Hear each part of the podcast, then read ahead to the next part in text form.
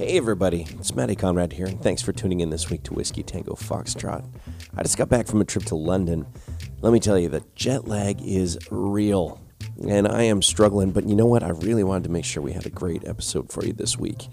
Now, this is somebody I actually spent time with this week across the pond in London, but this podcast was recorded a couple of weeks but prior to that when we were in Washington, D.C. I think one of the most divisive issues in our industry these days is undoubtedly social media and its role in our industry. Now, whether you love it or whether you hate it, I don't think it's going anywhere. My friend Chris Jones, just as short as two years ago, was a self proclaimed technophobe and had absolutely no interest in social media, just wanted to take care of his clients behind his chair in his southern Texas salon. Two years later, he now boasts a following of over 200,000 followers, does videos that have hundreds of thousands of views online. It seems that he's figured out something about social media that the rest of us haven't. So let's talk to Chris today and find out how this Southern country boy became the media darling of the hair industry in such a short amount of time. So stick around and listen to the podcast, enjoy yourself, and afterwards, I'll reveal who won this week's Listen and Share contest. You're listening to Whiskey Tango Foxtrot with your host, Matty Conrad. Hey, what's up, everybody? Thanks again for tuning in this week to Whiskey Tango Foxtrot. We're traveling around the world talking to some of the most interesting people in the hair industry.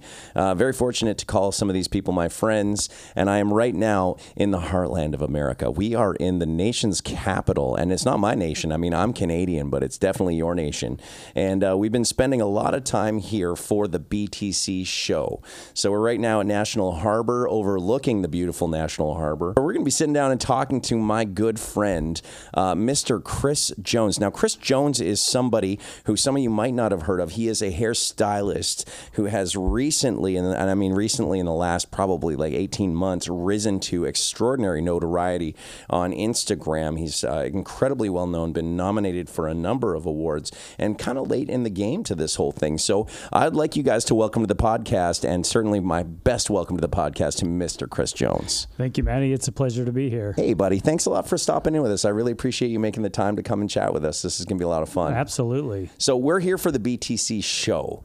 And I mean, this is a thing. I feel like BTC is a is a thing where uh, you have kind of cut your teeth on BTC. I mean, this is a thing that's definitely, I think, been instrumental in in your notoriety and people getting to know who Chris Jones is. But I would like you to talk to our listeners a little bit. Some of those people that don't necessarily know who you are, um, give them the, the the cliff notes. Where'd you come from? How did you get here? Who is Chris Jones? Yeah. So, um, you know, I grew up in Texas in the suburbs, and um, you know moved around a little bit with my dad. He was in oil and gas, as most of us are from Texas. I'm shocked by that Yeah. statement. Yeah. Oh, oil and gas in Texas. No, my dad was. Uh, my, both my parents grew up in Odessa, Texas, which is all oil and gas, and they moved me away from there actually to the Dallas area when I was a year old. And had they not moved me away, I don't know. I don't think I'd be doing hair today if I grew up in Odessa, Texas. Why? Why not? what's What's wrong with Odessa, Texas, from the no, hair it's just standpoint? it's. I just don't think that you know. I already grew up in a small town in, you know a suburb of Houston, and so you know to grow up in an area like Midland, Odessa, which is all oil rigs and stuff like that. I just don't know that you know hair would have been presented to me um, like it was in in the Houston area. so when did when did you move out of Odessa? When was your Oh, I when was, was- your exodus from from the hair uh, you know abyss that is Odessa? I was a year Texas? old, thank God. A year old. Okay, year so you don't even remember that. You don't even have friends back there. No, no friends back there, no right. family, nothing but like that. Enough to be from there. It's like that's that's the homeland. That's where I was born. now, now, really, Houston not too far from Odessa. What was so different when you moved into Houston? Um, you know, I think just moving into a metropolitan area, you know, there's just a little more opportunity. Even though I was from 30 miles north of Houston, you know, you I was in a pretty affluent area mm-hmm. where it's kind of like the Orange County of LA. Oh, there's, okay. you know, there's a fair amount of money and a, a little more opportunity. Even though whenever I moved to the area where I'm from, called the Woodlands, there was probably no more than ten thousand people. Now I've been to there. I've been to the Woodlands. Yeah. and I mean the I took your Woodlands. class. Yeah, that's right. I mean you were at, you were in that class that I was I was that that was at. It was really funny though because I mean I, I remember going out to the Woodlands and that was not what I expected Houston to look like. you know what I mean? You go to Woodlands and it, it felt like I was in Beverly Hills a little bit. It's but pretty like, nice, yeah. I mean, there was dudes driving real expensive cars and like all the buildings were brand spanking new. You know, it looked like somebody yeah. transported a whole lot of money to one area and said, "This is where we will settle with all our cash." No, that's exactly what happened. I mean, there was it's a it's a master plan community Mm-hmm. that was it's probably about 30 years old now, maybe even a little more than that. I mean, really the Woodlands started in the late 70s and but it was an it was a, a sawmill town. No. And you know, now it's just blown up to where we're getting literally a Louis Vuitton store next uh late this fall. So I mean, we're on the map. All that oil money is treating you guys We're- all we're on the map, Now, is that why you decided to open your shop there? Is that why you decided no, to put a that- salon there? that's literally where I grew up. Okay. I mean, I've been there since the second grade. I've literally cut hair in the Woodlands for almost 24 years. Man, so you've really seen it transform. Yeah, the last few that's years. home. That's home. Man, that's cool. So, is as a local, do you kind of resent the change, or do you welcome the change? No, I love it. Yeah. I love it. I mean, we used to have to, you know, to go back to school shopping. We would, you know, drive 45 minutes away just to the nearest mall, and now we have literally everything you can imagine. Yeah. So yeah, that's home. All right. Now you've just stayed put there. You've stayed put. You've got a family of your own now. You got a salon. Yeah, no, I've got a salon that's um, and a business partner, and we've got about almost 3,000 square feet. That's huge. And yeah, Wow. we but you know what? We don't have a lot of chairs. We have ten chairs, Mm-hmm. and we have some apprentices that are amazing help. And um, you know, we just decided to open a salon. It's a commission salon, Mm-hmm. and you know, we didn't want to have a you know twelve or fifteen or twenty chairs and three thousand square feet. We wanted each stylist to be sort of have their you know their own featured area, Mm-hmm. and it's it's been great. Well, that's cool. Yeah. Now you didn't start out though as a salon owner. You know and I mean? Growing up No, in, in no. Woodlands, you didn't just boom, boom salon and I have all these abilities. Where did you start with hair? No, I went through the ranks. I, you know, I, back whenever I was a, you know, in high school, I worked retail. Worked, believe it or not, a surf and skate shop in Texas. I don't But, think uh, I am not surprised by that at all. Looking at you. No, and so you know, a friend of mine that I worked with called me and said, you know, I'm a receptionist at a salon here in the Woodlands. The guys are really cool here. I think you'd like it. It pays a couple of, you know, a couple dollars more an hour than what you're making now. Is that something you'd be interested in? She was just trying to fill her position. Wow. And I was already cutting my own hair, cutting my buddy's hair in high school and stuff like that. Well, how did that had a- start though? Like, did you No, just have an affinity? Or? So no, I had Because I mean, I don't think of dudes in Texas hanging out. Like, I mean, that's that's deep in football territory. No, this, is- this is a you know. great So. I don't think these dudes are sitting around going like, "Hey, man, was well, wouldn't you guys cut my hair for me?" No, so when I was 14, my buddy and I, we used to, you know, we used to wear an undercut back before, like back when it was shaved on the sides and the back, long on top. And my parents wouldn't pay for me to get a haircut every, you know, week, and I and I wore it like a one on the sides and the back. Okay. And so he and I took our haircut money and went and bought split a pair of wall clippers. Back in the day, you know, from Walmart, like. Yeah, the, yeah. The, the Walmart version of wall Sure. clippers Yeah. Yeah. and he would cut my hair and I would cut his. And then How were those first couple of haircuts? How'd those go over? You know, as long as there was no fading involved, it was fine. it was like a one all the way up. Yeah. Take the guard off, clean up your neck, and that's it. There it is. But um, no, and then he and I ended up going to different high schools. We lived just far enough apart. And I ended up having the clippers. I just had happened to have them at my house, and so I started cutting my own hair, and they were terrible. but I didn't pay for. A, I have not paid for a haircut since I was 14 years old. Wow. And so, Did you ever get real creative? Do you ever like try something out one time, or you see something in a magazine only- or on no, no, TV no, and be like, "I'm going to try to do that"? No, I would. I cut some gum out of my hair, and that was about as creative as I got. It's real functional. yeah. oh man, I love it. But no, so I just, you know, I would literally cut my friend's hair in high school, and was usually after a couple of beers, and in my garage, literally like sweating in Texas, Mm-hmm. and the you know the guards are sticking to the scalp, and it was nightmare. But no, that's how I got started, and then you know, I think the one thing that really got me into doing hair is my mom was not a hairdresser, but she would always cut her my hair. She would cut my sister's hair. She would pull her own hair through a cap, and she would. And so I was never resourceful. She Yeah, resor- yeah. My mom did the same, but I mean, like it was. If you look at the pictures of me when I was a kid, it is evident that the, there is not the skill set there. No, there was like- there was no skill, but but you know, I just wasn't afraid to to cut my hair. Yeah. And then later I found out. Well, I'll I'll jump back a little bit, but later I found out that my grandmother was a owned a beauty shop. Ah, in your the legacy. 60s, And my great grandfather was a barber in the early 1900s, Oh, and I have his shears and his leather strap from the early 1900s. It's amazing how that stuff can skip a generation sometimes. Yeah. You know what I mean? But I think that's very cool that you're a legacy. Well, and you know, my mom's always been an artist, and she's not with us anymore. But she was an incredible artist, and I got that from her. Mm-hmm. I do paint, I do stuff, other forms of you know art than hair. But um, How, how important is that to you to have that still to do, or do, or do you feel like you spend your creative juices and burn out on hair, or do you feel like you do something else so that you cultivate those creative juices? you know what? I think whenever I, anytime I've ever gone in my career, I mean, 23 years is a long time, but anytime I've experienced burnout, I've turned to other forms of art. Yeah. And then, to be honest with you, in the last two years since I've been on Instagram, that's been my it's I'm fully Your ins- fully inspired again. Yeah. And so I haven't painted in um, several years. Creativity is an mean to- interesting thing because I think that that some people think that it's just like certain individuals are just creative all the time and just have creativity. You know what I Mm-hmm. mean? And and some people don't. And I, I've always found uh, a, there's an ebb and flow to creativity. There's times when I am deeply inspired and creative, and I'm making stuff, and I'm just like feeling lit up. Mm-hmm. And then there's other times where it feels like just a desert when it comes to creativity, where just like Just everything's dry, a yeah. struggle and if you're forcing it and nothing feels simple and nothing feels easy you know do you do you experience that in your own work Absolutely, yeah. And you can ask the people that I work with. Up until about three years ago, I mean, I was real. I wasn't looking elsewhere, but I was, I was emotionally checked out. yeah And you know, literally, the people that I work with convinced me to get on Instagram. And I knew nothing about it. I didn't know how to post anything. I didn't know anything about any any followers or anything like that. And you know, some of my coworkers gave me you know some names, people I should follow. now how long ago was this this is this was February of seventeen. so it's not very long ago Two- this is two and a only half two years years ago. yeah okay Two and a half years okay ago. Yeah.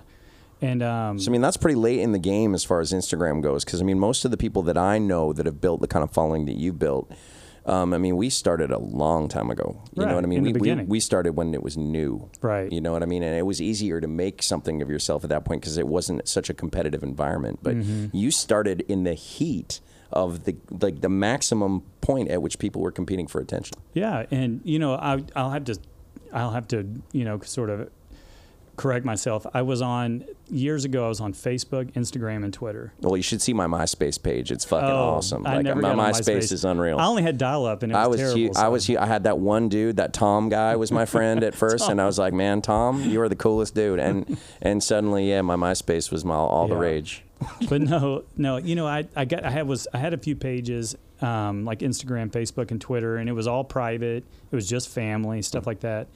And I hate to admit this, but I saw an episode of Duck Dynasty, and and one of the grand, I don't even know, one of the grandfathers said, "I'm a I'm a low tech man living in a high tech world," and I said, "You know what? Fuck that." I deleted every single thing. The only thing I had on my phone was Words with Friends. Huh.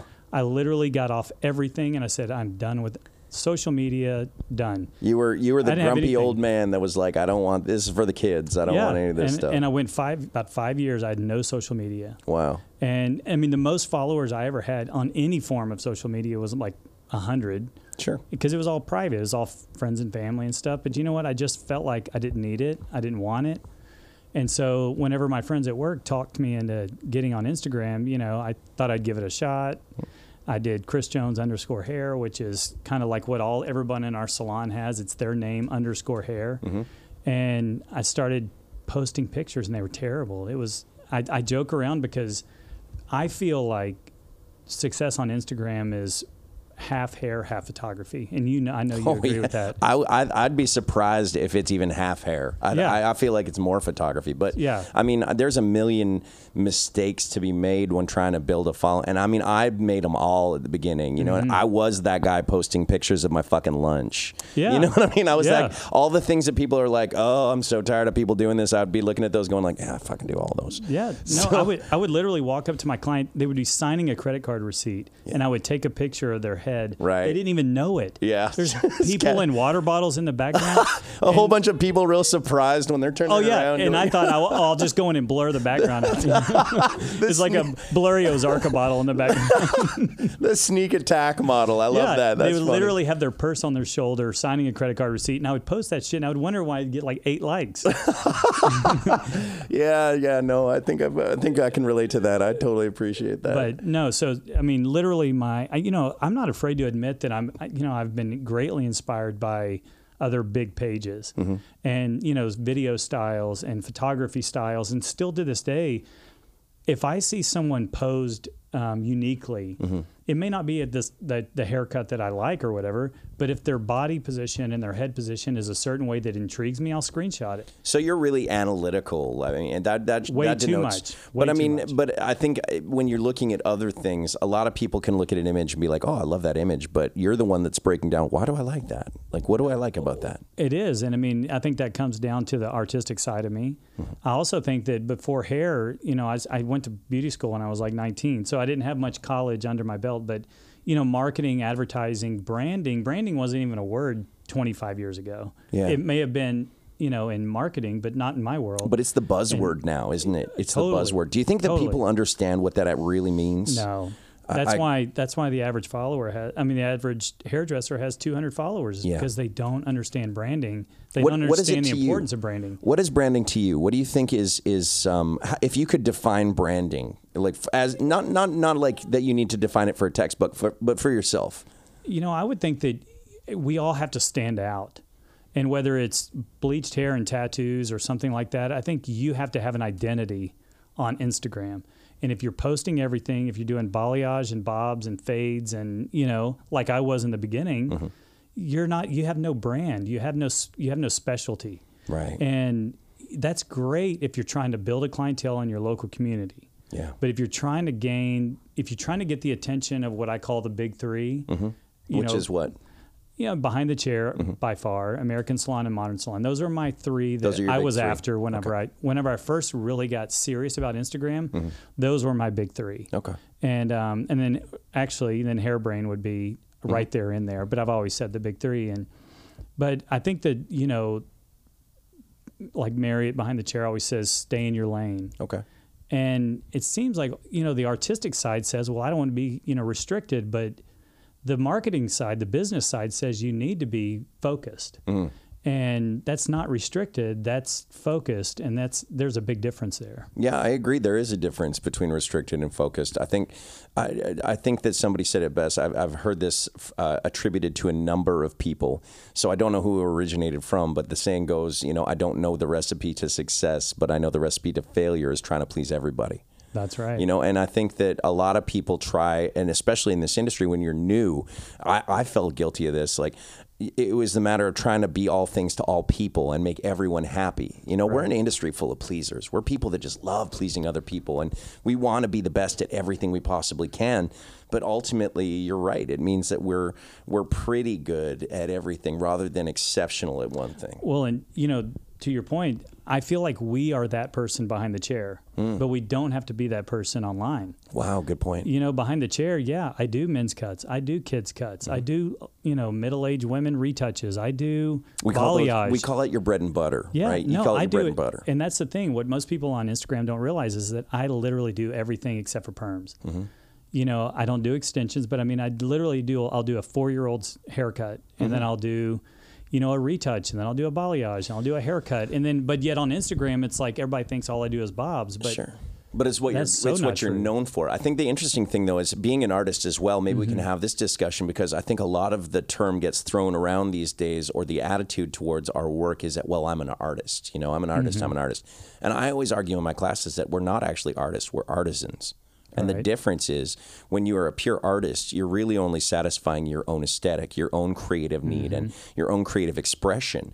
Whereas when you are an artisan, you may be using artistic principles, but you're commissioned to create something for another person. you're A- right, And and, you're so a service provider. we get to be both, but in different platforms. Mm-hmm. You know, like you're right. Online, we get to be the pure artist we want to be. We can post and control and make whatever. And when you want to go and paint, you can paint whatever it is that you want. Right. But if you were, uh, you know, to relate the hairdressing you do behind the chair to the artwork that you do, it would be more like painting a mural for somebody. That's right. Rather than, you know what I mean? And so I think that the the problem is a lot of people get into this egotistical attitude of, well, I don't want to do this behind the chair because I'm an artist. But man, like I do what my clients want me to do behind the chair. Right.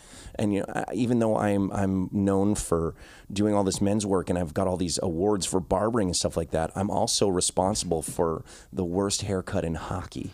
oh yeah, You know what I mean? I heard you tell that. Yeah. There was this one guy, and it's what he wanted me to do. And the next day, he got named the worst haircut in hockey, and I did that haircut. you know, you got to be kind of proud of that. Though. I kind of am. I mean, you wouldn't tell that story if you weren't. well, it's just funny because I'm like, I think more than anything, I want people to understand that no matter how big you think you are, someone else thinks you're trash. Yeah. You know what I mean? And we have to be okay with that. That's we have to right. Mm-hmm. not let our egos take that to heart. You know, so when it comes to your artistry and what you're doing behind the chair, you're now known for doing bobs primarily.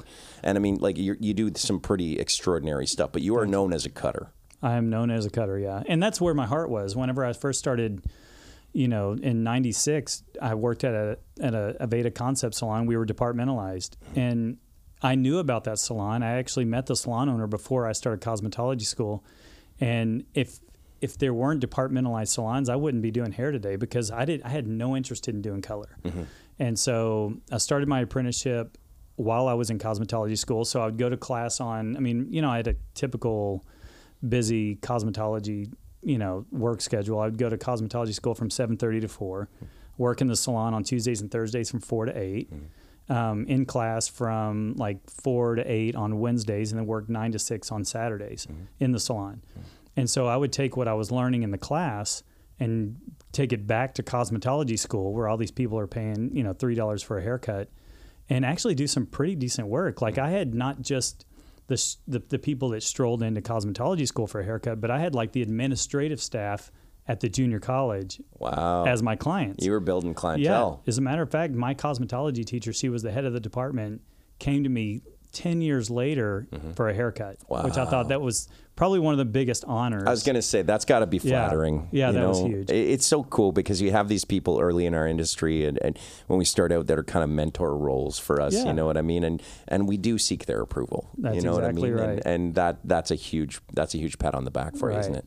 Yeah, so I mean that's that's pretty much how it went, and then you know, so I, I cut hair for the first seven years of my career, mm-hmm. never touched a color brush, and then you know I left that commission salon, went and rented a chair, and you know I, I kept referring all my color back to my old salon until he offered all my clients free haircuts, hmm. and that's what made me decide to do colors because you know I resented him for doing that. Well, that was kind of a shady move. It was, and he'll never listen to is this. is that shady move or is that good business? It's shady because I'm a salon owner now, and I would never do that. Yeah, I agree with that. Yeah, that, I have too much integrity to do that. But and I would never do that to a stylist of mine that gave their blood, sweat, and tears for seven years, mm-hmm. and that's how I say thank you. yeah. Yeah, I would never do that. Yeah, no, I have to agree with you. I've seen that a lot, and I mean, conventional wisdom from what I, what uh, you know, big business people, successful business people with massive salons and stuff would say, yeah, that's the move. That's what you do. You know what I mean? It's smart. To me, I wouldn't sleep. no, to me that just it doesn't show a ton of integrity, in my opinion. there's there's a very successful salon. I'm not going to say where or who it is, but they offer their clients a year of free services Hmm. to the stylist clients who leaves, and I'm like, you know, that's just not good manners. That's Yeah. just not good people. So Now, I've been on both sides of that spectrum though, because I've been both. Um, I've you know I've worked, and so have you. I've worked for other people. You know, I when I started out, I worked for a couple different shops. Uh, when I left those shops, I had uh, you know a variety of experiences, everything from being fired on the spot when I was given adequate notice to uh, you know to being that kind of backdoored thing um, where where people are trying to hustle your clients out, and and I think it's an interesting thing because in some instances we look at every person that sits in our chairs as our client, and that's not necessarily the truth. You know, I, I, I look at the people that come consistently to you as your client, the people that showed up because of you and your name.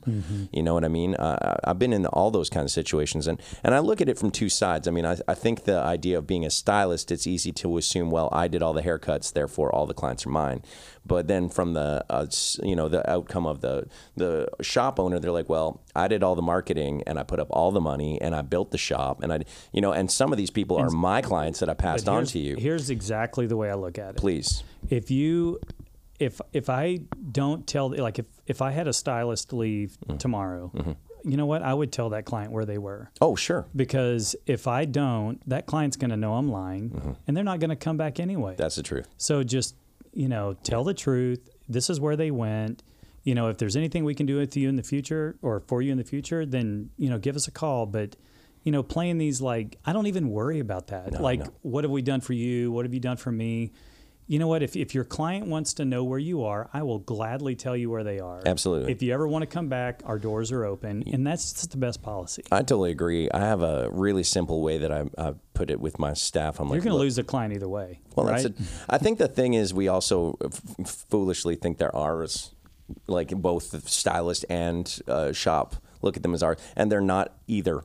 You know what I mean? They are an independent individual. They'll Yeah, come don't own them. to whoever the hell they want to, and for whatever reason, doesn't matter. But I do find that when I'm dealing with staff that leave, people that want to leave our shop, Mm-hmm. you know what I mean?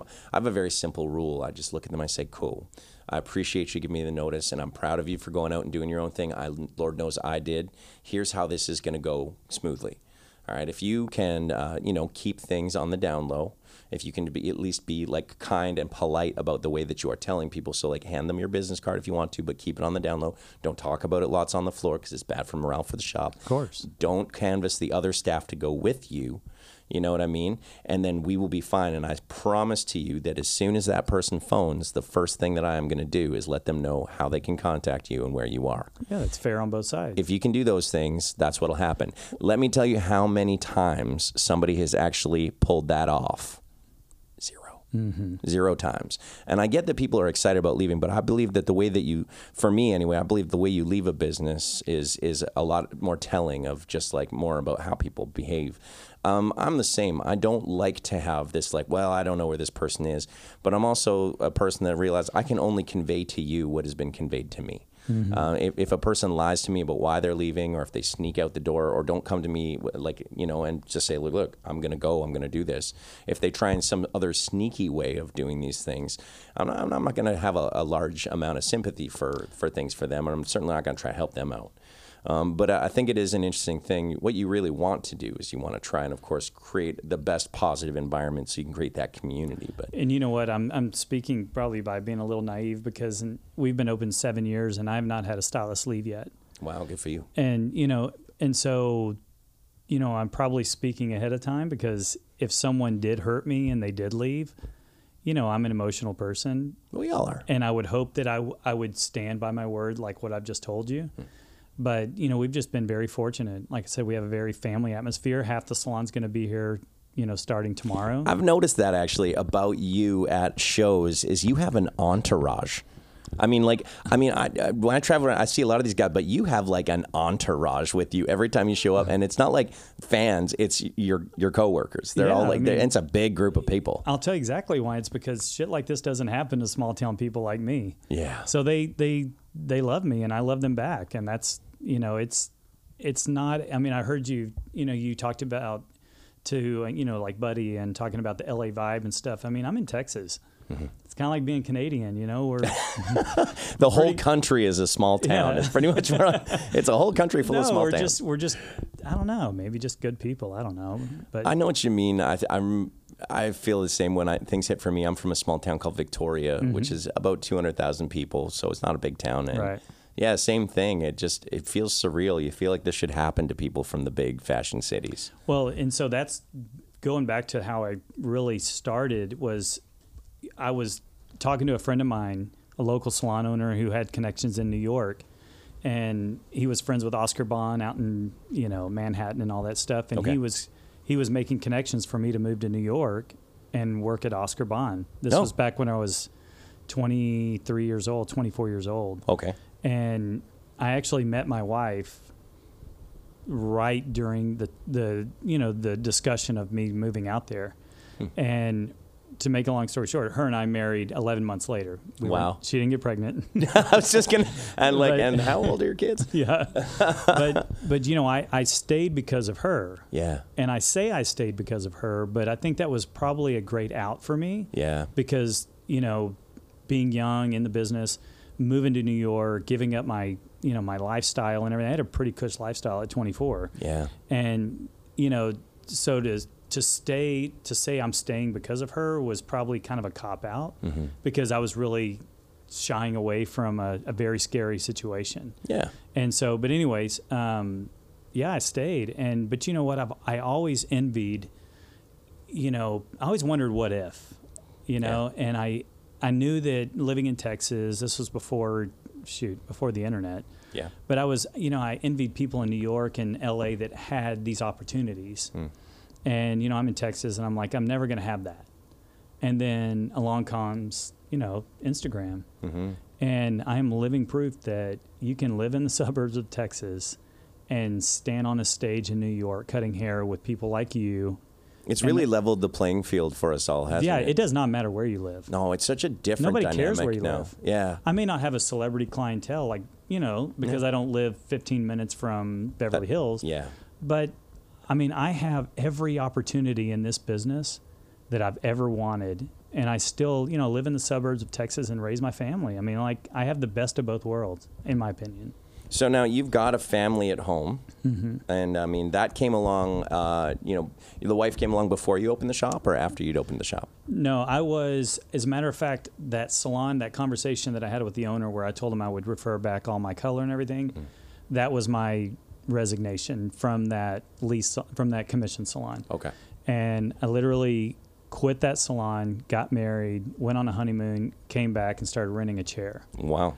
And A lot of um, changes all at once. Yeah, that's why that, that's how it rolls. It, it is, isn't it? it yeah, it- a lot of happens changes quick. at once. Yeah. Yeah. but um, and then I just rented a chair for about five years, and then opened a like a three chair salon inside of like what they call salon malls, where you you know it's fifteen thousand square feet and everybody rents their suites. Okay. Well, I actually took several suites and opened it up and had three chairs. Oh, okay. Yeah, and then my current business partner is someone that I worked with there, and then her and I opened our new location. Um, So you started out in, a, in like a salon suite situation. I've and then gone expanded out. literally through the ranks Yeah. from renting from commission to renting a chair to renting a suite to renting three thousand square feet. So I've kind of I've you know sort of grown up through the business What that were way. what were some of the more valuable lessons you learned by doing that? Like, what were some of the things that you look back on that were were maybe surprises or tough lessons to learn? I learned that I have no business doing the books, and I to this day I have a I have a salon credit card in my pocket. Yeah. It's never been activated. I don't even know if it works, but It's there for emergencies. it's it's still I can feel like a partner in the in the salon, but no, I- you know, I just I feel like there's there's so many young stylists and probably barbers that they come out of school and want to immediately own their own shop or you know, or even rent a space. And I'm like, you know, I'm not going to say pay your dues, but learn the business. And, you know, by working in a commission salon for seven years and then renting a chair for five years and then renting a suite for three years and then now a, um, you know, a, a full blown salon and for the last seven years. And it's just, you know, I've, I've kind of learned the business as I've grown up and it's made me more prepared for each step. Yeah, I think that's a big thing. I, I totally agree with you. I think people are looking to jump ahead so much these days, the instant gratification, without seeing the value Right. of, of, of paying those dues. You know what I mean? It, Right. it seems like a servitude, and it seems like you're you're somehow settling or taking it less than you know what you deserve. But but really, um, the, the amount of things that you learn in that period are so so so important. It's I mean it's it's literally like going to you know elementary school and then going to you know junior high and then going to high school and then going to college. I mean you don't go from you know second grade to college. Yeah. You know, and I, I feel like there are lessons to be learned. And one of the I wanted to open my own salon years ago, and I met with the the lady that was selling the salon, and I'm looking at her like I mean I'm booked out two weeks at the time. I'm thinking I'm hot shit, and she said, you know what, you don't know what you don't know. Yeah. And I was like, wait, wait, wait, wait, she's right. I'm like, I have no idea what I'm doing. You know, I'm, you know, at the time I was probably 28, 32 years old, something like that. And I'm going to buy her business. and I'm like, I would have failed so bad. And that's why, you know, I'm sure, I don't know what the statistics are, but there's so many salons that close because, you know, everybody wants to open a, a salon, but and not that I'm great at it. I have a business partner that's great at it, Hmm. but you know, I just feel like everybody wants that instant gratification. I think that Instagram has a lot to do with that. You think so? Absolutely. I mean, there's so many, you know, young hairdressers with large followings that are amazing at hair, but it's like that. It's kind of those life lessons you have to learn, and only time can teach you. Yeah. You know. Some of them are hard lessons to learn too, especially in business. Mm-hmm. You know, I mean, there's a lot on the line there, and I think it's easy to look from the outside and think, well, you know, look at you, you're doing it, you can do it, I can do it. And you're like, and the answer is, yeah, you can, but you, you're only seeing the outcome of what I've done. You didn't see the process. Oh. and I mean, both you and I have had a pretty long process at this point now. Yeah. You know, we we've always looked at each other and said, you know, we were we were overnight successes that were 25 years in the making. My dad said that. He said it took you 23 years to achieve overnight success. Yeah, man, and So there was be a, patient, people. a lot of tough know? lessons to learn in there and doing the books and, and having good people around you having smarter people than you around you i think is a very important thing and it requires you to sacrifice a little bit of your ego sometimes a lot. You and know? I and I struggle with that. Not not the whole ego thing, a a little bit, but you know, I have to, you know, I I can walk through the salon because I'm busy. I'm booked months out, and so I walk through the salon. and I'm going to mix up color. I'm doing it, and I have to remind myself like to say hi and to smile and speak to other people's clients because we're so conditioned to only talking to our own clients yeah that when you own your own salon, they're all your clients yeah and you and, and I sh- and you should remember to treat them like they're they're your they're your clients. They're your life. So you ever miss those times though when you didn't own a shop where uh, i mean there seemed to be more of a carefree nature to the whole thing you know do you remember when you used to just go do hair and then go home at night and think what am i going to do tonight maybe i'll netflix and shit maybe we'll go at these you had no other care in the world other than showing up for work the next day you know what I mean. I would say yes, but I that's where my my business partner comes in. yeah She does all the behind the scenes, all the book work, mm-hmm. all the taxes. oh wow Yeah, and so but but you know then I have built this sort of this persona on Instagram. Mm-hmm.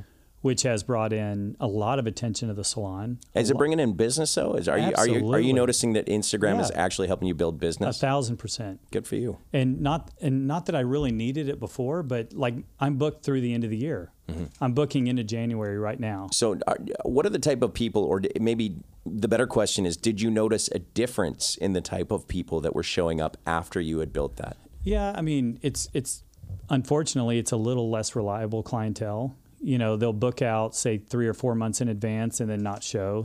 So then I start taking deposits, which is you know a pretty sizable deposit, and that almost completely eliminated no shows. Okay. Um, but for you know the growth for me was, um, you know, when people come in, they've already been following me on Instagram, which is surreal because they look at me and you know how this feels, like you're almost a like a beeline celebrity or something like that. and Yeah, it's weird. know, I know it's weird. I, I always try and relate. I always try and tell them, I'm like, look, if I was a plumber, you wouldn't care at all. no, You and what I mean? nobody outside of this salon knows who I am. Exactly. I'll walk in the grocery store, no one knows who I am. Yeah, I- so it's it's not it's not like that. No, Yeah.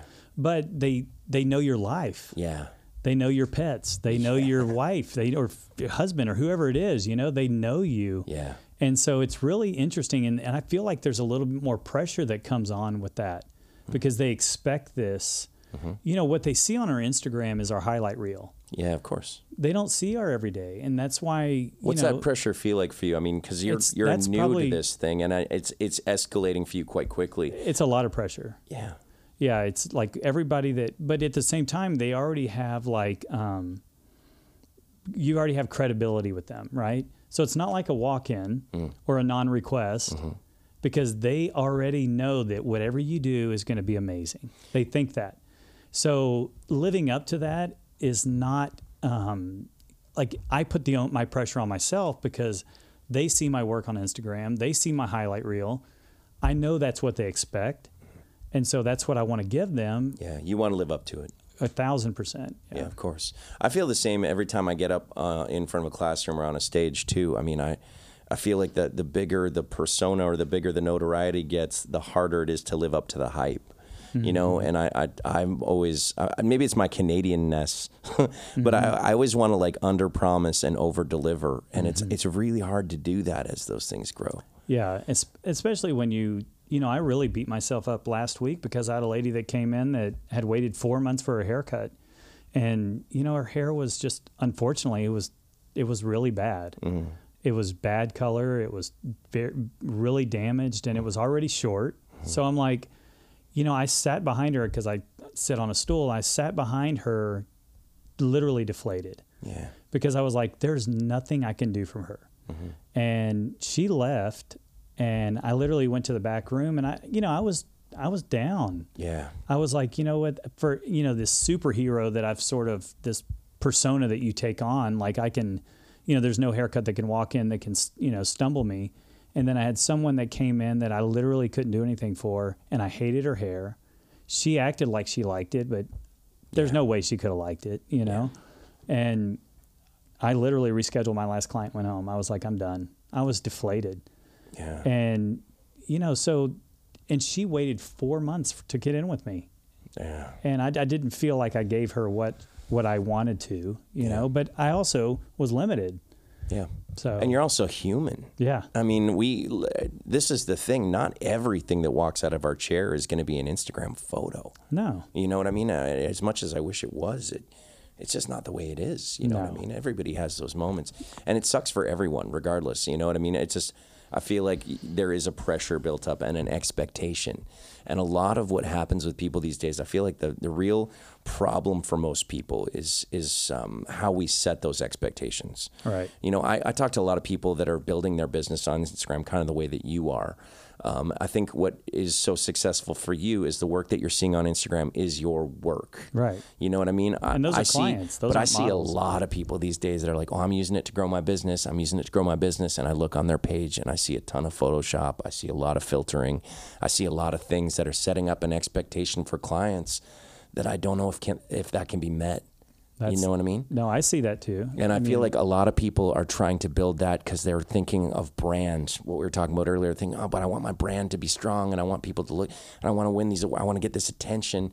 But really, when it translates to getting people into your chair and being mm-hmm. able to provide them with what they expect, right. it sets you up for failure. Failure. Yeah. Right? Yeah. So, you know, that's the the main reason I got on Instagram was because, you know, a little pressure from my my coworkers. But I wanted to when I started seeing these pages that I followed and their and the number of followers they had and I understood that with followers comes opportunities. Mm-hmm. And so, you know, I did not get on Instagram to build a clientele. Okay. I got on Instagram because I wanted free shit, first of all. you know, Well, I mean, that that's the- comes. yeah. that was the God's honest truth. I wanted free clips. has, I that, didn't has care. that worked out for you? You It's been very good. Yeah. so Now, do you feel an when people send you stuff because they send me lots of stuff? But when they send you stuff, do you feel a responsibility to post for them? no, I, and as a matter of fact, I decline ninety percent of the opportunities that I have because I tell them, you know, I I'm, I have contracts with other brands. Don't waste your product on me. Oh yeah, yeah, Yeah, I tell them that straight up. Yeah, Unless I- it's something that like, like if they want to send me some men's product, I'll give it to my my son, right? Mm-hmm. Sure, sure. You know, Oh, like is that where my products went? I no, appreciate no, your shit is in my hair right now. it. is. I know that actually. I can smell it from here. But no, like with um, for Instagram, the reason why I wanted to get on there was because I wanted those opportunities that I didn't get 23 years ago. Yeah. And you know, the the coolest, probably the the coolest two days of my life, and it happened back to back, was my first haircut got reposted on behind the chair.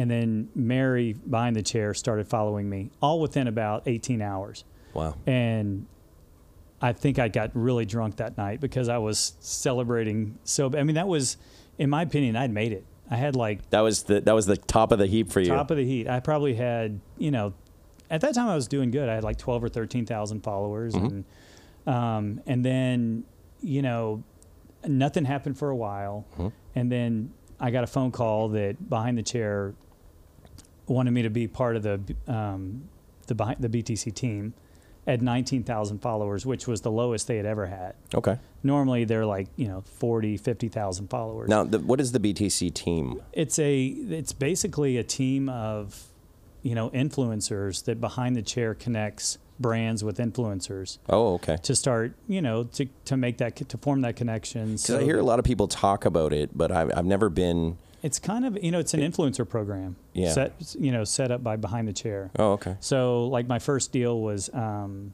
TG or something like that, and they paid me X amount of dollars for three months for like five posts, Okay. and I thought that was great. And then I got a deal with Dyson, and then Hot Tools, and then whatever, and you know, but so it's a great way to earn Suddenly, additional income. you were able to like monetize your. yeah, Yeah. yeah, Okay. yeah, and it's you know it's it's not a lot of money, but it's it's a car payment, you know, a month. That's it works out pretty good. Yeah, I mean, can't can't complain about Right. that for essentially doing what we're already doing, right? Right, Okay. right. And then you Is know, there? so- have you ever like? Can I ask you though? Like, I mean, because you you I, you and I are very similar in this. Has there ever been one that come up that you just turned down? Mm-hmm. A You're just like- campaign? yeah, we're just like, you know what? I can't. Uh, no. Uh, no, because um, early on I took everything, kind of like what Buddy was saying. You say yes to everything, Okay. and there were campaigns that I did not like, but and that was hard for me um, to post for something that I didn't believe in. Mm-hmm. So I had like two of those campaigns where I just wasn't a big fan of the the product or the company. Okay. And so I, I I didn't do any more like that. And then so really in the last That that kind of scared you off of doing those. You just it turned me off. Yeah, fair. Yeah. So then in the last uh, probably in the last year, I've I haven't been taking in on any new campaigns. Mm-hmm. You know, I promote for two companies, and they're two companies that I use every single day by choice, Mm-hmm. not because I'm being paid to use it. Yeah, Um, that's the agreement I have. I, I- I'm open to people sending me stuff, and I tell them they're like, "Hey, we want to send you this thing for you to try," and my answer is always, "Sure." You know, sure, thanks very much. Mm-hmm. Yeah. Oh, you know, maybe you could post about it. Oh, probably not. And know, tell you, I'll never do like, that. There's a likelihood I won't. Yeah. But I'll tell you what, if I like it, like you'll get more press out of it than you could pay for because I'll use it all the time. Yeah. But if I don't like it, you're never going to see it once. Yeah. that's the risk No, you that's take. right. And and that's the thing. I don't really take. Um, I don't. I don't have any like paid stuff really. I have a couple people that have reached out to do some stuff, but for me, it was always just like, look, if I like this, I like it. If I don't, I don't, and I'm really sorry about that. Yeah. That's that's a tough one. I It just lets me sleep better at night. I don't like put because for the same reason that you said, you know, you do a thing and then suddenly you're like, ugh, you don't feel good about yourself. No, You know, and, I, and I wouldn't lie to people. People would ask me on my on their comments like, "What do you think about such and such? Do you think it's worth the money?" And I just and you know me, I I respond to every comment, Yeah. and I wouldn't respond to those because I would rather not respond than lie. Now, here's a, here's a funny thing. The first interaction that you and I had was quite funny because um, I was in the middle of, of what you are in now. Okay, when things and then like you know, I'm sure you've noticed that when, as things ramp up, your Instagram turns into a vicious monster. There is Right. literally a hundred DMs a day, and there's a whole bunch of other and from people you don't know, and Right. they show up in different. Th- you don't always have enough time to get onto all of it or respond or do whatever. And and juggling just the social aspect of this can be really hard. But I remember the first time you reached out to me. I think you said something about an apron. No, a hat. there- uh, was it a hat? You had that hat on from um, the you're- Netherlands. or Yeah, that's that's what it was, and and it was really funny. And I, I think I didn't respond to it or or something. Yeah. And then I got a follow up going. Hey, look, I know you're all Mister Big and important and not wanting to talk to little nothings like me, but at least it would be polite to respond. And I'm thinking to myself, oh, I'm such an asshole. And like, Yeah. and I think I got back to you like that very yeah, minute. you told me that. I was like, you I'm, told me that sending a DM was like dropping a post-it note on a desk. yeah, I'm sorry, it's not like a conversation. It's it's like leaving a note in my inbox, and I'm sorry I didn't get back to it as fast as you'd like. But uh, it was funny because that is the conversation that actually started our friendship. Yeah. and that's quite funny because it was well, just. I, I I was like, I'm such a bitch after I sent that. but I think you can probably relate to it a little bit now because there's. you know what? I think about that. yeah. and you know sometimes like i don't i don't get as many dms as you think i do or that as, as you would think i would Okay. you know i, I get I, I What do you get? Like, what kind of things do you get? I get like I have a thin hair and a round face. Would you recommend bangs? Oh, and I'm like delete. Like, I'm not- you know, all the I time, all the time. I loved what uh, like Dom Dom said. He goes, I don't do consultations over the phone, and then so so there are some that I don't respond to. Sure. You know, I get I have a huge like foreign following. yeah. And so I get, I don't even know what languages they are. I just, I can't respond, right? So I just delete those. Um, you know, I do get some really good questions, and what I, I find most of my DMs are from are from my most recent post. Okay. So if I do like a cutting video, they'll they'll DM me asking me about the scissors, and Yeah. hell yeah, I'll tell you. Of course, yeah. Because I love that shit. So, and I'm a nerd, right? So I want to talk about it. Yeah. Or like if I post for Hot Tools and they want to ask me about, I told a client um, yesterday from Brazil how to order a Hot Tools from Brazil. Nice. You know, and so I'm super happy. I wouldn't be on quote unquote social media if I weren't going to be social. if you wanted to be antisocial, Yeah. yeah, yeah. So- it's hard to answer all of them, but I, I'm the same. I try and get back to them when I possibly can. You know what Yeah. I mean? And, and and it's not always easy. Uh, I mean, even in just in this one trip here, uh, I'm I'm 22 days in a row on the road on this one trip, and we're in the middle of it right now. And you know, if it's not driving or flying or you know teaching a class or doing something else, there's just not an enormous amount of free time. And when I do have free time, I'm kind of loving doing this. Yeah. You know, sitting down and having conversations with my friends because I love the shit that we talk about. I love the real conversations we have, and I always think that when we're having them, like God, I wish other people could hear this stuff. well, you've you know? gotten to know more about me in the last 45 minutes than you have in the last year. yeah, but I mean, most of the how it time it's because we're sitting on stage in front of a whole bunch of people, and we Yeah. probably couldn't have this Or conversation laughing, otherwise. telling, you know, like stage stories or something. But yeah, Um, no, I, I feel like um, a, a good client of mine has owned multiple successful car dealerships in the area. And I said, Do you get tired of people coming up to you asking you about cars? He said, I'll be tired. I, he said, I'll be upset when people stop asking me about cars. He goes, That's my business. yeah, And you know what? It's like that's how I feel about this social media, this Instagram thing. You know, if when people stop asking me questions about what I do, hmm. then I have a problem. yeah, So the more engagement, the better. Mm-hmm. And you know, there's there's a couple of pages that that I followed that I really looked up to, that I've actually unfollowed, and then followed back, right? Because I'm a bitch, right? So, so I'm like, yeah, they'll never respond or whatever. And I'm like, I want, I've so badly wanted to put a like a story out there and just say, how many followers do you have to have before you have to before you can stop responding? oh, okay, and because and I just want to send that message out there because I get so tired. It's like either you're either you have a social media person that's handling your shit, Mm-hmm. which I don't respect, Hmm. or or what you can't say thank you. I mean, Yeah. how long did have you ever timed how long it t- takes to type thank you? yeah. It's not. It's long. like it's, it's like 1.5 seconds. Now, So- I, I'll tell you what, I, I liken this to a situation that happened with me and my girlfriend. Mm-hmm. All right. Now, my girlfriend is, is an amazing woman. She is so, I'm so thankful for her because we're at a place now where she understands my job. Yeah. But let me tell you, the first time I would come to a show like the BTC show, and she would text me and I wouldn't get back to her for a couple hours, the next text would be, you know, it takes two seconds to respond, babe.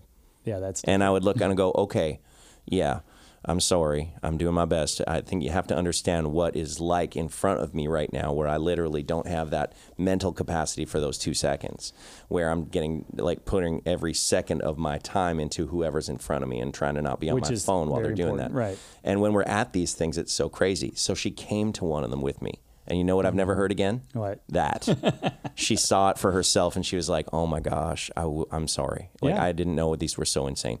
And and it's because we uh, it's not that we don't want to respond to the people on the phone, but it's that we don't want to ignore the person in front of us because I'll tell you one thing that I know that as disappointing as it is to not get a thank you back Right. on Instagram, it is more disappointing to have that person standing right in front of you and you be completely disengaged from them. I totally agree, and that's why you know the first you know as I got biz- bigger on Instagram, I I learned how to manage my time better. Yeah. and like if I'm, you know, if if my wife and kids are away, mm-hmm. it's a great time to post. Yeah. because then I have time to respond. Yeah.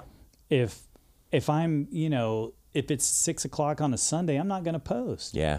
because I can't respond. Right, and I, Okay, so you base your timing for your posts not on algorithm, but on like whether you have time to talk afterwards. I absolutely. That's a great way to do it. Yeah, I'm not going to post if you know, if if I've got if I'm about to walk out the door, I'm not going to post. Dude, what a fucking genuine reason to post when you do because I hear Yeah. everybody else talking about posting based on dynamics of how many likes they're going to get, how many of my followers are watching right now, and all this kind Mm-hmm. of nonsense that, be honest, like sounds like German when they speak it to me because I don't understand that stuff. Right. I post what I want to post when I feel like posting it. Yeah. And Richie, I saw Richie downstairs, and he was even like, I love that you're barely posting anything these days because it means I know you're busy.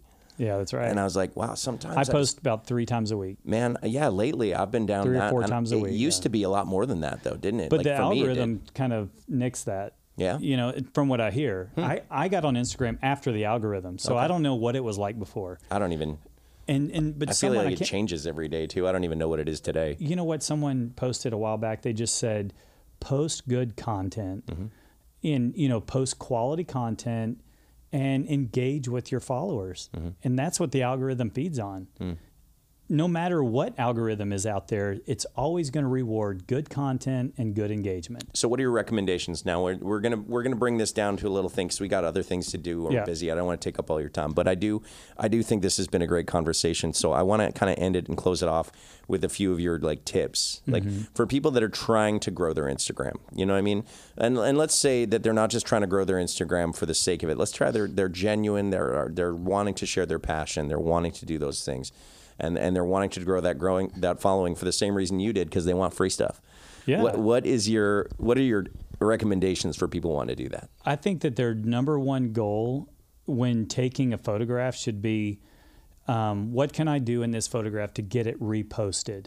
Okay. And you know, you know, I'm sorry, but taking pictures outside where there's cars in the parking lot and stuff probably not going to get reposted. Good point. Taking a pictures where there's you know a crowded salon in the background probably not. Mm-hmm. I have a fifty-five dollar backdrop that I bought on Amazon. Mm-hmm. It's black on one side, white on the other. Mm-hmm. I take it outside. I find shade. I lean it against the wall, and I take I take maybe 10, 15 pictures tops.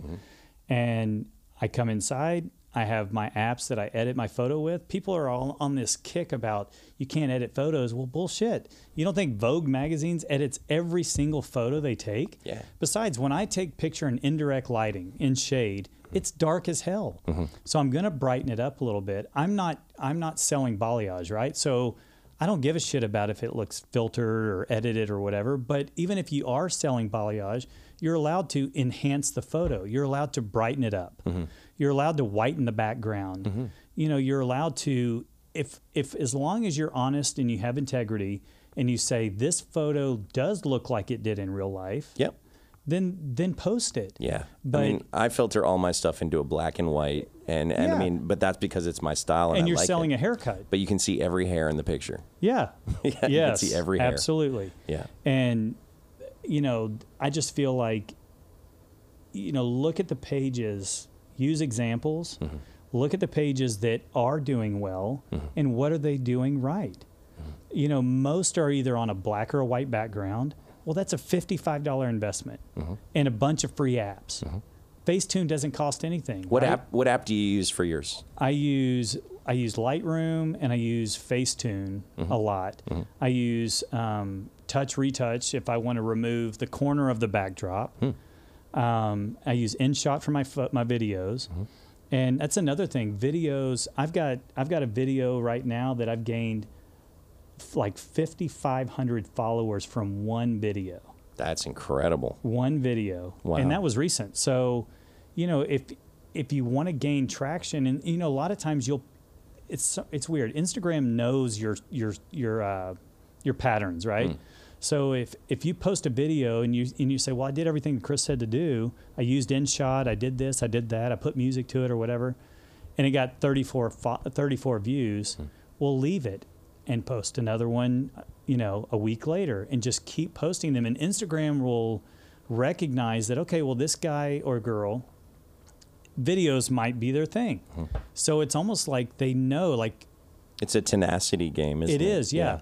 and you just have to you just have to stick with it i mean at, la- at 2017 btc show i had 174 followers and i've got almost 203000 today Wow.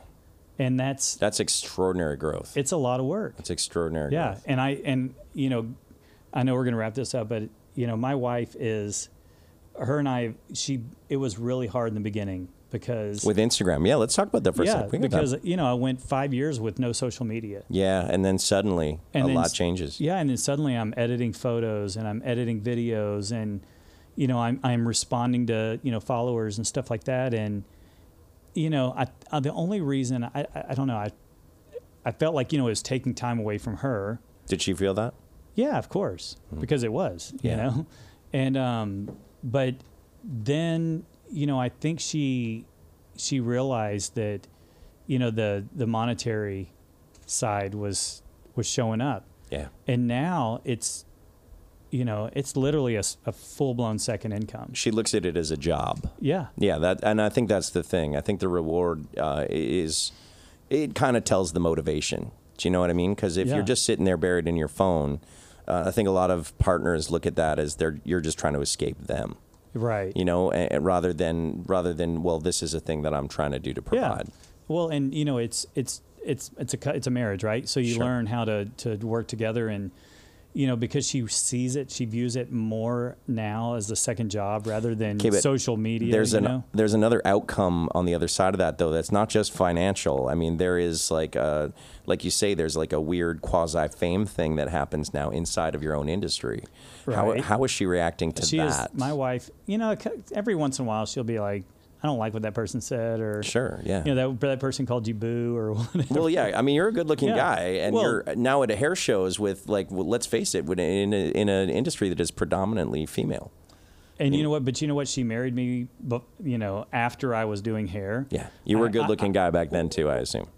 I think I've gotten better looking actually. Thank Oh you. man, I don't know. But she, uh, I, I literally married the least jealous person in the world. That's amazing. because I don't think I don't think it would work if I hadn't. Mm-hmm. You know what I mean? I mean, ninety percent of my clientele is female. Literally ninety percent of my followers are female. Mm-hmm. And but you know what? I also, you know, I put a lot on my stories about my kids and my family and stuff. So Yeah. you know, I'm not trying to perso- you know perceive myself as one. Yeah. Oh, but I'm married over here. You know, and that's not that's never been me. So I talk. You know, even in the chair, I talk about my wife and kids. Literally every single client. True so, Southern gentleman and a family man. Well, I mean, I'm not perfect, but that's you know, Well, I, I am from South. You're not perfect, but uh, I'm a big fan of you. I have been since we met. I'm really glad we got a chance to sit down and talk today. Well, I appreciate it. What is going to be next for Chris Jones? What's your end game? What's your big aha? See you later, hair industry. What's what are you aiming at? You know, um, a good friend of mine asked me that question recently, Hmm. And you know, I, I still don't have one. I'm just, I like I told literally you, Mm-hmm. uh, you know, I was that good yeah, friend. you know, that just keep walking through every, you know, the doors that open, Mm-hmm. and I, I would say that I'm becoming a little more selective on which doors I walk through. Yeah. Uh, but I just kind of letting fate take the wheel. You know, it's like so far it's led me in the most amazing places. And you know, here I'm at the show with you. I'm going to be on stage with you on Sunday. Yeah, I'm excited And, for that. Yeah, I mean, literally, I was, you know, bitching at you for not returning a DM, And here then we a are. year later, we're on stage together, and In front of like 4,000 people. yeah, and you know, when they added on to the panel, I mean, I'm still, I have, I'm confident, but I have zero ego. Yeah. And I still cannot believe where I'm at right now. I was saying to you earlier because uh, for those of you listening, we were actually at a rehearsal earlier today where we met up Mm-hmm. today, and, and we were looking at the stage, and it, it doesn't always hit me until that moment when we're there and you see all the names up on this giant screen that's bigger than a freaking jumbotron at a football game, and you're just thinking to yourself like, how the fuck did this happen? Well, think about it. I mean, it, uh, you know, I'm, I'm, I'm not, I don't know how many hair shows there are in the world or how big they can get, but this is a really big hair show. It's a really big one. And there's, This is every year the biggest audience I'm in front of. and there's six people in the cutting collab and you and I are two of them. Yeah. There's no ego big enough to think that that's not fucking cool. It's pretty cool. It's pretty cool.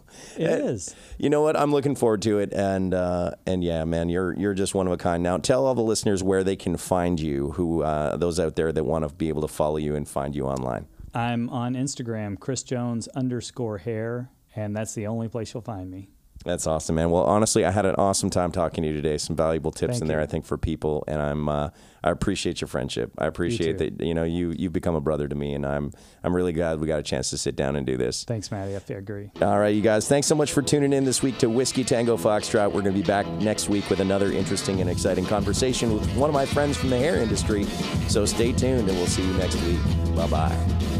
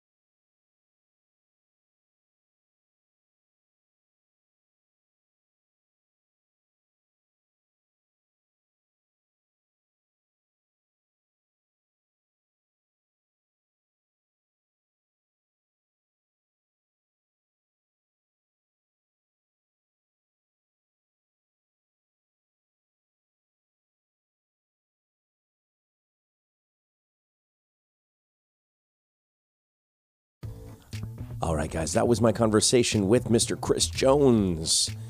Now, we had a little contest running all week as we had the week before, and it is our follow and share contest. So, we had a number of people follow and share the podcast this week, and we are going to announce a winner for our weekly prize pack giveaway this week. We're going to be giving away a t shirt, some Victory Brand products, and a support your local barber hat. Now, these things have been popping up all over Instagram. I'm sure you've seen them. And so this week we're going to be giving away a prize pack to Mr. Frankie Ryland at Frankie the Mick on Instagram. Thanks so much for supporting Whiskey Tango Foxtrot. We appreciate it. We appreciate you sharing. And if you guys want to be in the running next week for another awesome prize pack from Victory Barber and Brand and Whiskey Tango Foxtrot, all you need to do is go right now, follow us on Whiskey underscore Tango underscore Foxtrot underscore podcast on Instagram and click and share this week's episode in your stories, and you will automatically be entered to win next week's prize pack. Go do it now, and we will see you next week. Thanks a lot, everybody. Bye bye.